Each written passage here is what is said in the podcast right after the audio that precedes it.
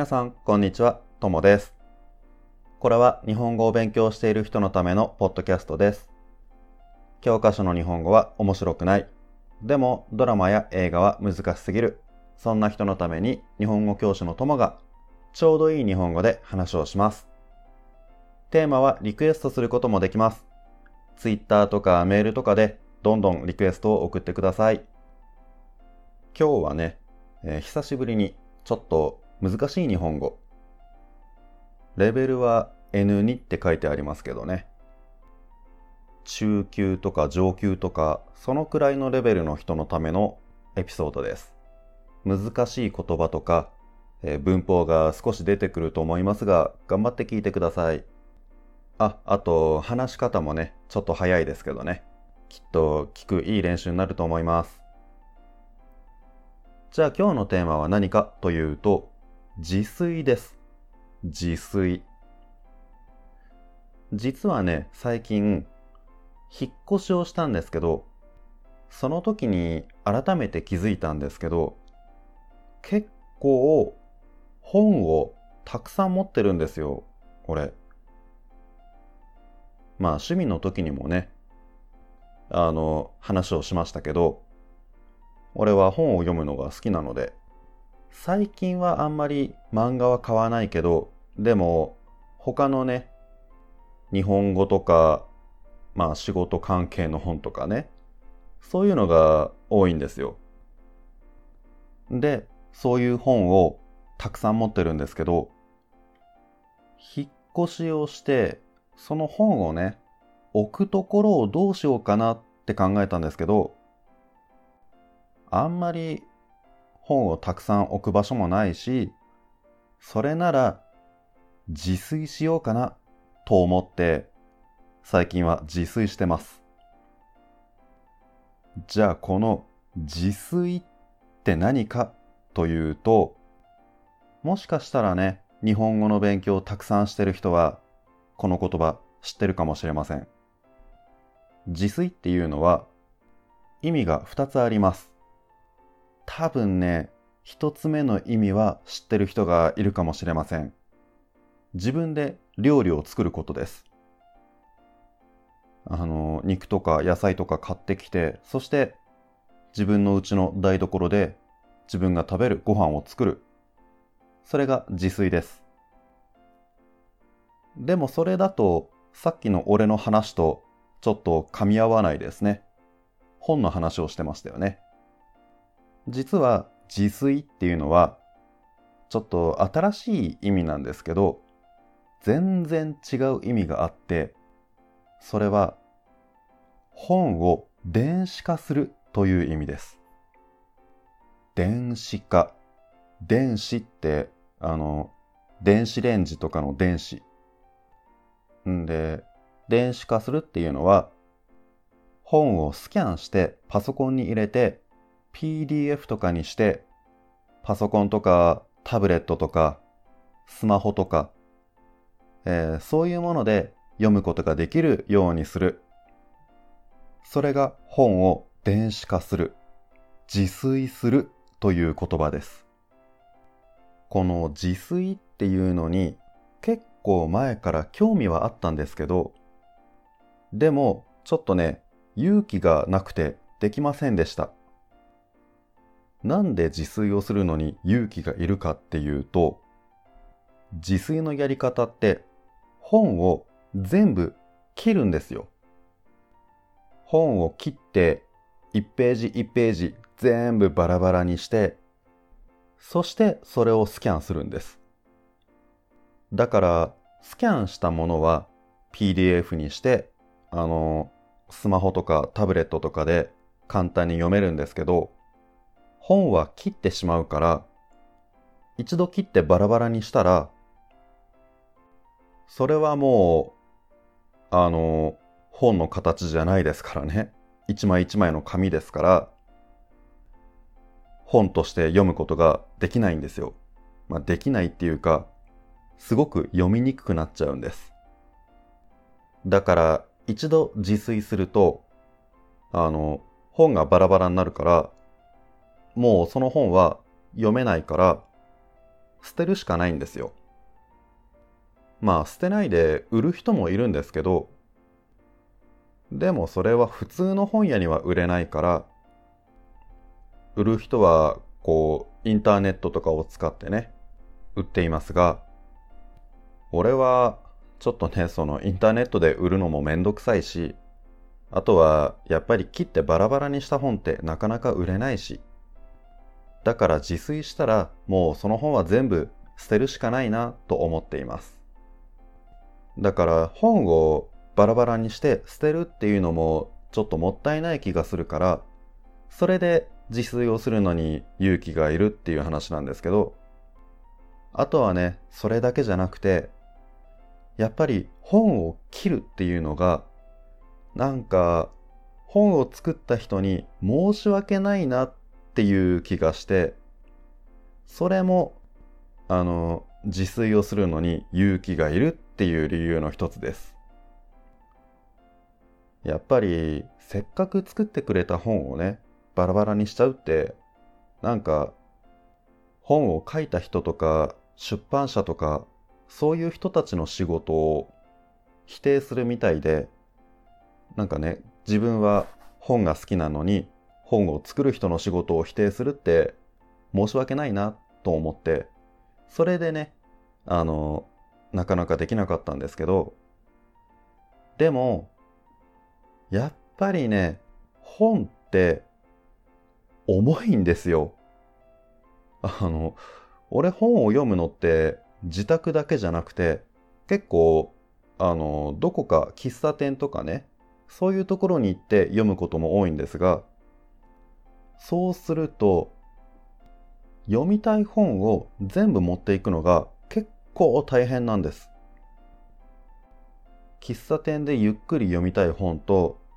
ちょっと時間ができたらさっと読みたい本と、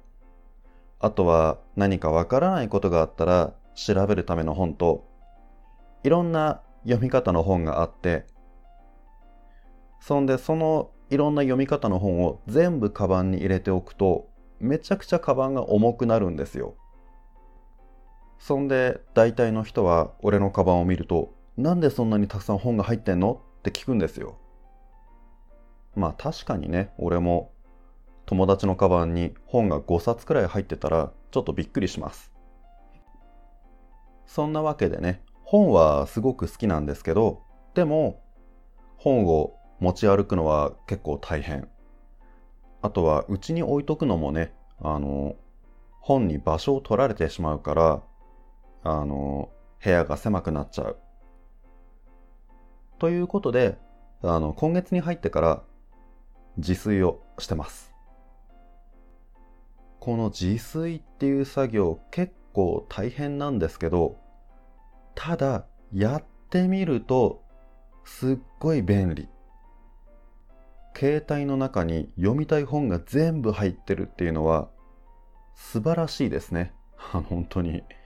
あの、iPhone 一つで